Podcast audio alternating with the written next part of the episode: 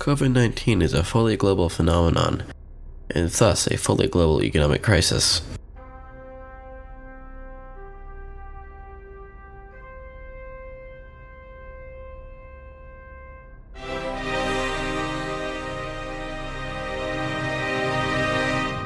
Development and trade, some of the most important subject matters in terms of the global economy, have been affected in devastating ways.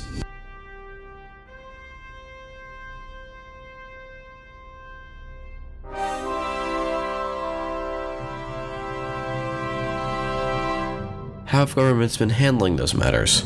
Joshua Miller sits down with Douglas Rediker to discuss today on Think Critical Podcast.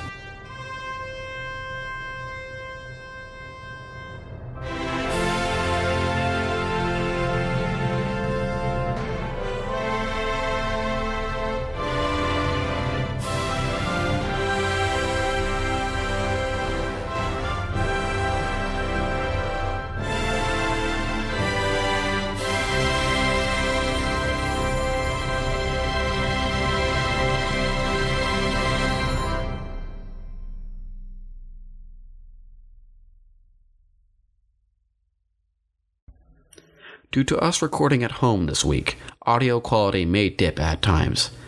Thank you for your patience and for listening to Think Critical.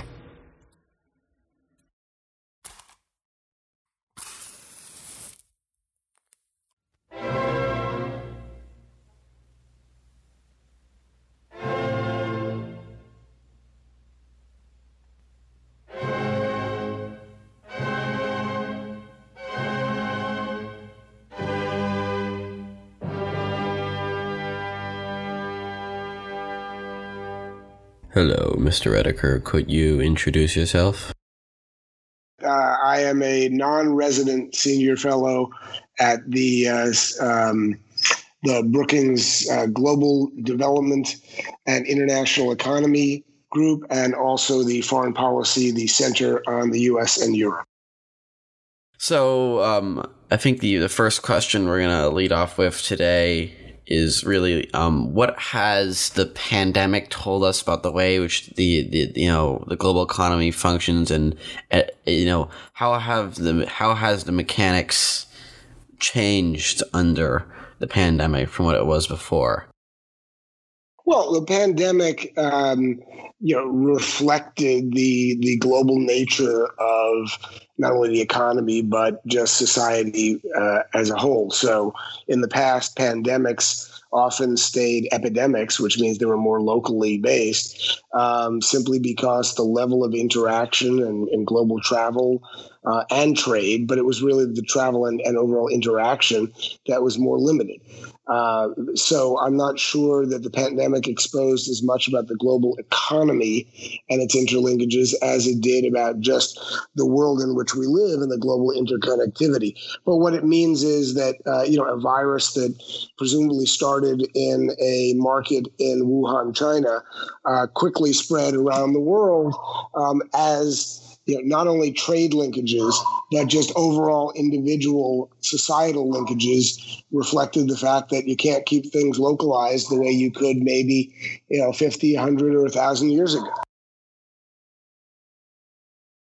So, do you think that in general, the pandemic is going to um, sort of cause, I guess, a reversal of that, a reversal of, of globalization, where you know there's gonna there's gonna be you know a definite trend towards closing down economies, closing down global interaction. Well, I don't think you're going to see a closing down of global economies and globalization and global interaction, uh, but I don't. I also don't think that the pandemic has materially changed what was already a dynamic that existed uh, based on factors other than the COVID virus, which was a move towards reshoring, towards more uh, national protectionism, uh, and less a belief that free markets and globalized trade were an unfettered, unquestioned good unto themselves. So uh, the COVID 19 pandemic has certainly uh, reinforced some of those more nationalist tendencies.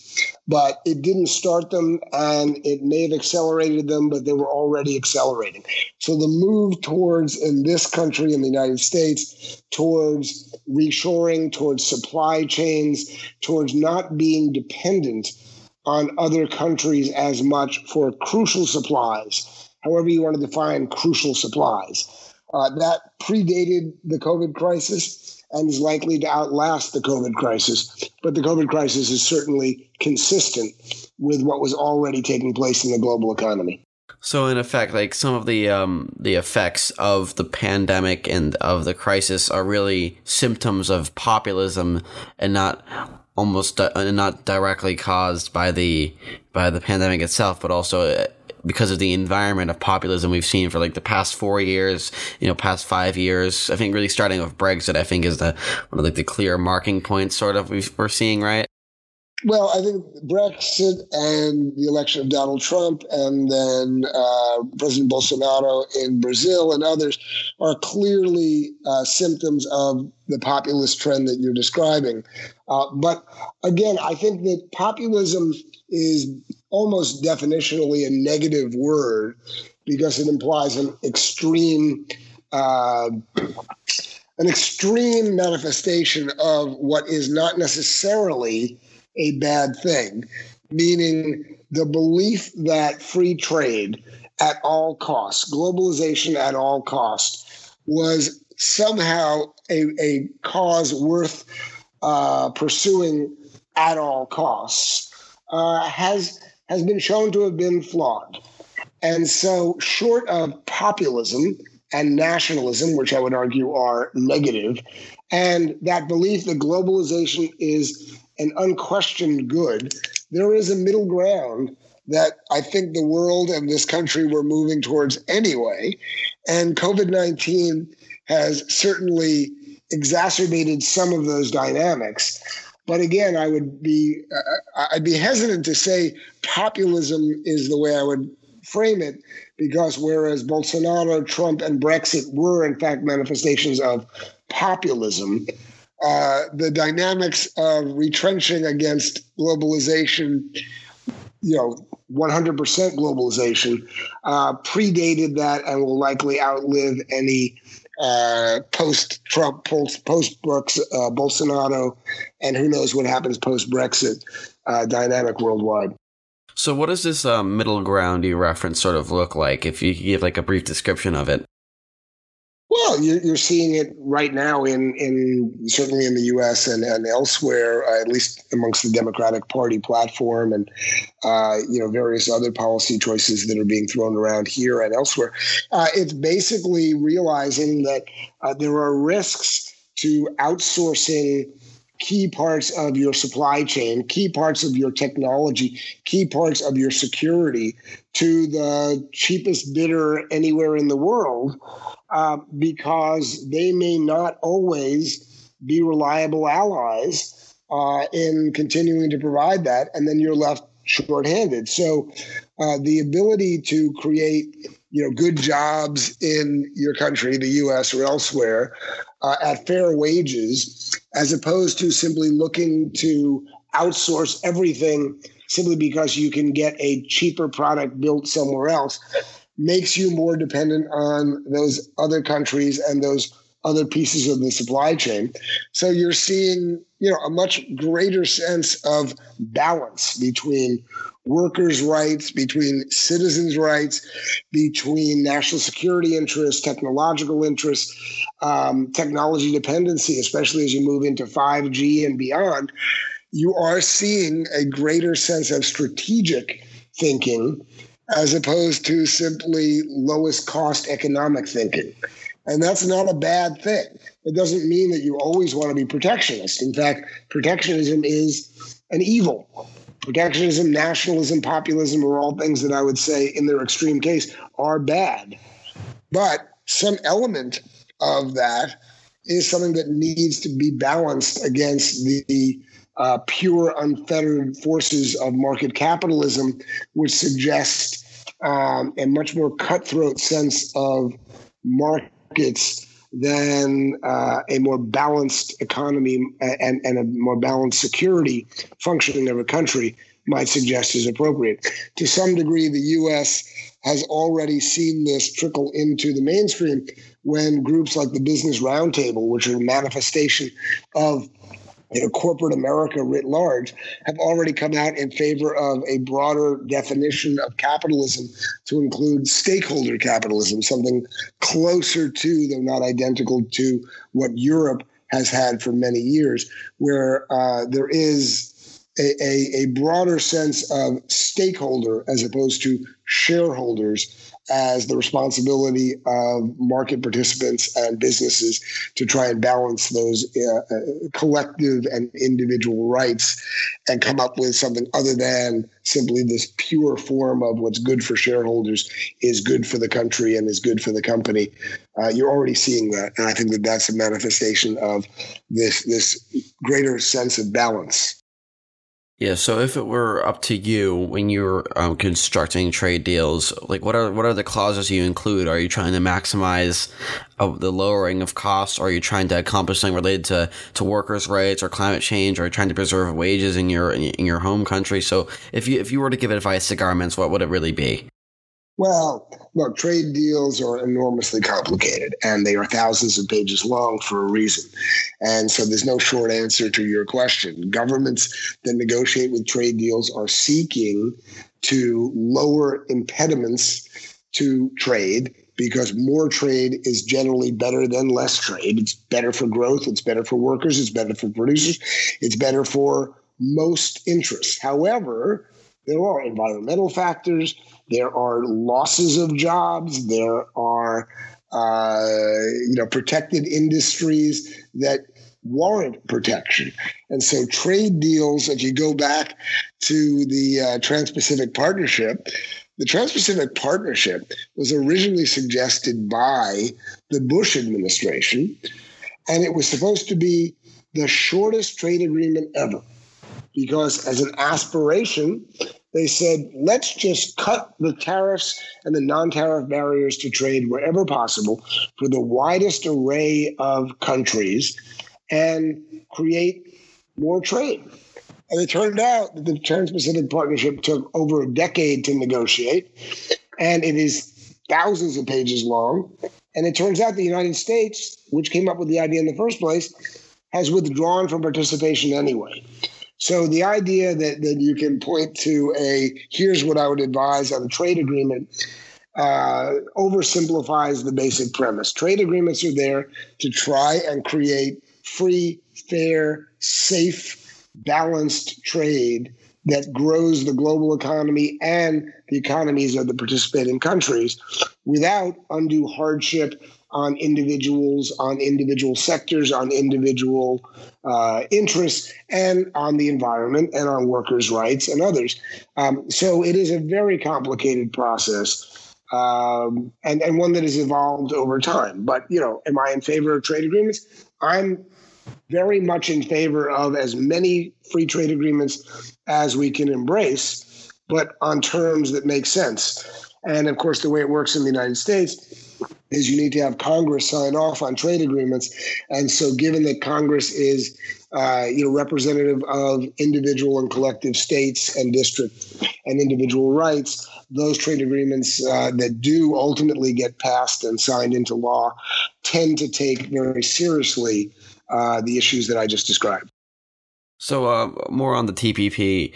Um, so, Biden hasn't made a comment, and assuming that Biden does win in November, Biden hasn't made a comment whether he's going to rejoin or not rejoin it. But I know Kamala Harris, who's you know his potential VP, almost can, if he wins, it's probably going to be his VP, um, has said that she wants to rejoin the TPP. So, would you do you think that uh, just a just a I guess um, with the normal rejoining process, would that be a good idea for the United States, or do you think that there's some more, more renegotiation, or perhaps a new agreement should be made? There is no TPP left to join. The TPP is, is gone. It has been replaced by something called the CPTPP, which is a similar but different agreement entered into by uh, most, not all, of the other participants of what was originally the TPP. So the option to join or rejoin the TPP doesn't exist. Whether the U.S. engages in a negotiation with the existing um, members of the CPTPP to see if there are terms on which the U.S. would seek to join uh, that's an open question. I think, as I say, I think that for strategic reasons as well as economic ones, uh, having a U.S. participation in a uh, Trans-Pacific trade agreement is a good thing, but on terms that would need to be renegotiated. What I believe Biden has said is he's not negotiating any new trade agreements for the foreseeable future until certain other issues are addressed.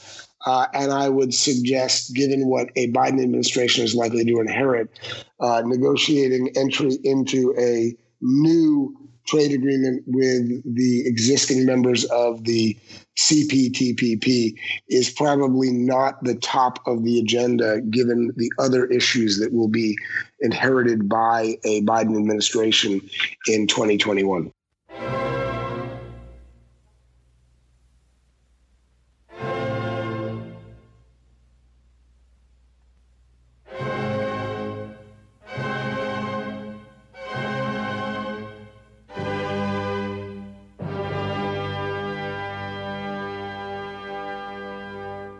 Um, how has like the crisis and the way the crisis of coronavirus been been addressed, you know, differently between like first world nations and third world nations, and specifically, how has like the economic development of many of the rising nations across the world been, you know, changed or affected by the crisis? Well, they've suffered dramatically and they'll continue to suffer sadly for some time to come. Uh, first of all, there's a demand shock so for exports, if you have global demand shock, then those who are seeking to supply them the, the goods that are demanded, if there's a decline in demand, then there's a decline in the demand for those goods, so your exports decline. There's also a decline in remittances, so countries that rely on uh, workers in the United States, for example, to send back funds to help them uh, their relatives, presumably, and, and others uh, continued to to thrive, uh, was expected to decline more than it actually has. Uh, but nevertheless, there are certain countries where remittances are in fact down, um, and then of course they have to spend a huge amount of their their time, energy, and, and funds uh, to address the health crisis itself. And so, uh, you know, you've got uh, multiple factors that are drawing on, uh, that are weighing on developing countries uh, and emerging markets in, in the crisis. Uh, there are those that are, for example, energy exporters, and we had a huge hit to uh, oil prices earlier in this year, somewhat rebounding since. But nevertheless, even if you lose a month or two or three, of your energy exports, if your economy is deeply uh, dependent on those energy exports, then obviously it's harder to come back from it. Um, but there's also just a question of uh, what happens next and the economic model. If you go back to the earlier conversation about reshoring and a, a withdrawal from an unfettered belief in uh, globalization and supply chains. Uh, nobody knows what that's going to look like. But if countries like the United States and others start to um, emphasize domestic production of goods that were otherwise an export from some developing country, then it is likely that that developing country will suffer the economic consequences of uh, the U.S. and other countries starting to do whatever it was they were doing in that country before, doing some of that at home. Uh, and so there are going to be consequences to that that are structurally significant. We just don't know what they are yet. And the last point I'd make on developing markets is developing markets have over the years uh, become increasingly dependent on two forms of finance, one of which is bilateral lending from China, in part from what is known as the Belt and Road Initiative. Uh, and secondly, uh, through capital markets. So, bondholders around the world that used to never have access to or interest in countries like well, let's just say uh, developing countries around the world, including Africa, uh, Latin America, Asia, et cetera, now have deep exposure in some cases to those countries. Um, and they expect to get those bonds repaid, as does China. And if countries are now suddenly looking to the IMF and other institutions, uh, multilateral and international financial institutions, for support, there's a real question about whether, uh, let's say, IMF money should be used to uh, provide funding to countries that need it for crisis response, where those countries turn around and use that money to repay either the maturing bonds or maturing loans or the interest and debt service on those bonds and loans to China or bondholders. Uh, and that's creating some tension within the markets and within uh, the relationship between China and uh, other bilateral and international lending institutions, uh, given that there's scarce capital for these countries to use. How should they be using it? Uh, and that is an ongoing dance of geopolitical and geoeconomic consequence that has yet to be resolved. There is what is known as the DSSI, which is the Debt Service Suspension Initiative. That was um, agreed to by the G20 earlier this year at the initiative of the IMF and the World Bank. Uh, but that DSSI suggests that China and other official bilateral creditors would provide some form of debt relief to those developing countries. Um, it has been only marginally successful for a variety of very complicated reasons, but it's a, a meaningful initiative uh, that has yet to actually gain full traction but it has an impact on those countries that are beholden to both China and bondholders for paying back their debts uh, when their economies now are in stagnation or decline with questionable prospects moving forward. It's a very daunting and uh, not terribly optimistic scenario moving forward. So, um, moving back to those um, supply shocks you mentioned earlier, I know I know a lot of the response to the uh, coronavirus crisis has been, and particularly the economic effects of it, uh, has been via central banks and monetary policy. So, do you think that um, there has to be more done to address the actual supply shocks? For example, like the you know whatever was done to the oil supply earlier this year, um, or do you think that in general that we could that we can um, you know focus more on monetary uh, adjustments as a, as a potential solution to you know future economic problems or is there more structural issues we need to address well, I, again, I was focusing more on demand shocks than supply shocks, but there's uh, clearly been supply shocks as well. But your, your questions about monetary policy and central banks, and I think it's a good one.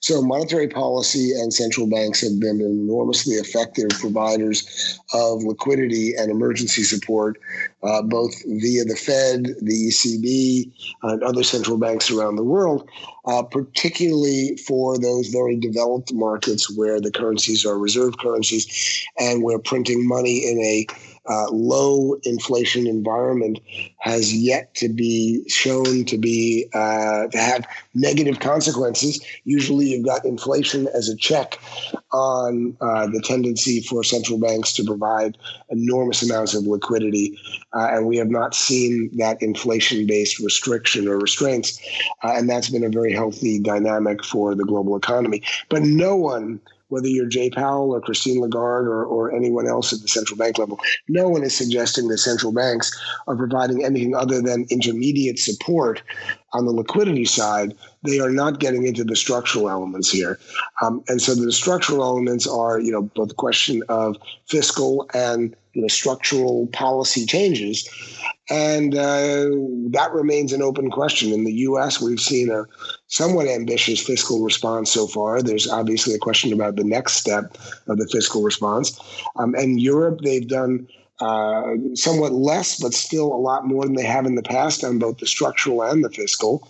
Uh, and around the world, uh, you know, you're seeing pressures on the fiscal authorities to to step up where they can but again, uh, I think central bank intervention has been enormously important for, for, in particular, stock market investors in this country and bond market investors everywhere, because you have seen this uh, enormous rebound in markets while the economy is still in deep trouble. And part of that is because through the provision of that liquidity, you, you've got almost nothing else to invest in if you're an investor, because if you're getting zero return or less in some cases on your safe assets that are fixed income, you are almost forced to go into the the uh, the markets to get any kind of return whatsoever. So you do have um, monetary policy that has been extremely strong for stock markets in developed countries.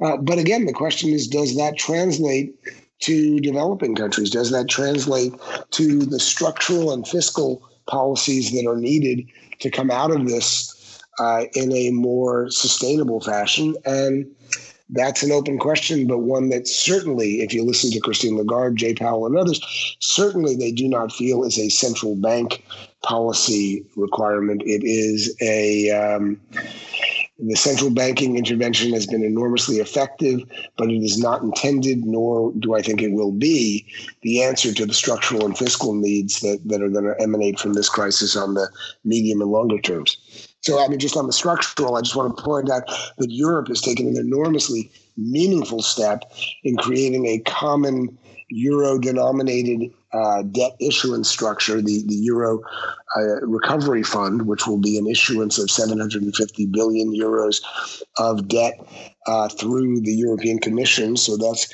the first time in that size you've got a common euro denominated debt issuance. That's a structural change that is enormously important for Europe. Uh, and that was taken several months ago. Uh, that should not be underestimated as a very ambitious step that is separate and apart from monetary policy, but that augments the European response to the crisis. So that kind of leads me into my uh, last question, which is um, when thinking of new fiscal response, do you think it's better to um, work like with international bodies or more, you know, individual countries um, to address the fiscal response themselves? Like, should the should should the um, should like the IMF or World Bank or the European Commission um, take leading roles in their respective fields, or should countries respond individually? Well, the IMF doesn't do fiscal. Uh, I mean, international organizations do not do fiscal. Uh, fiscal is the, the responsibility of national governments, with the one exception I was referring to a moment ago, which is Europe does have some fiscal constraints and oversight at the Commission. I guess I'm sort of using fiscal closely as like a as like a you know financial monetary related response or response of, of of getting money to move around. Sorry if I use it incorrectly. Well, look, I mean, global coordinated responses are always better than uh, each country for themselves responses. Uh, beggar thy neighbor is always a risk uh, if every country decides to act on its own without regard to the, the broader consequences uh, to the global economy. Because, of course, you know, if you're trying to export stuff to other countries and they're broke, then they don't they're not going to be buying it very much. And so uh, everything is, regardless of my earlier comments about a more nuanced uh, appreciation for globalization, you know, global trade is a good thing, and you want to encourage it where you can and you certainly don't want to take steps that discourage it by being narrow minded in how you approach your policymaking and thinking about your own country in the short term only. Uh, but a global coordinated fiscal response uh, is something that sounds good. You'll probably get, you know, efforts to have communiques issued at the IMF and the G20 and other major uh, policy-making institutions, but it, it stops there. It is a commitment that can be made at the diplomatic level. It is not as if there is a grand pool of centralized funding that people can draw upon and say we're now all going to use the following tools uh, at the fiscal level to spend on this and to you know re, re uh, retrench uh, in a coordinated fashion. It, it's a nice idea to think about there being global coordination that actually reflects a global response. Uh, but in fact, it is more a signaling mechanism than it is an actual implementation mechanism. So if you go back to the response in 2009 to the global financial crisis, uh, there was a $1 trillion announcement of a globally coordinated response uh, led by the US and the UK. It was Barack Obama and Gordon Brown at the time. Um, under the auspices of the G20. But in fact, most of those funds were more for signaling than they were for actual expenditures. And the coordination function uh, was more, as I said earlier, as a means of showing signaling than it was any actual secretariat sitting somewhere and actually writing checks and signing off on expenditures. Uh, the world economy and the world global governance just is not structured that way.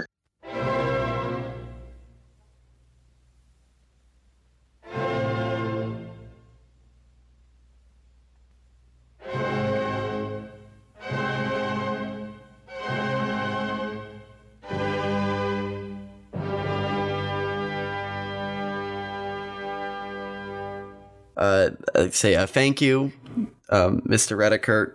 We covered. I think we went more into depth uh, in this thirty minutes than they have in some of our like hour and a half long episodes.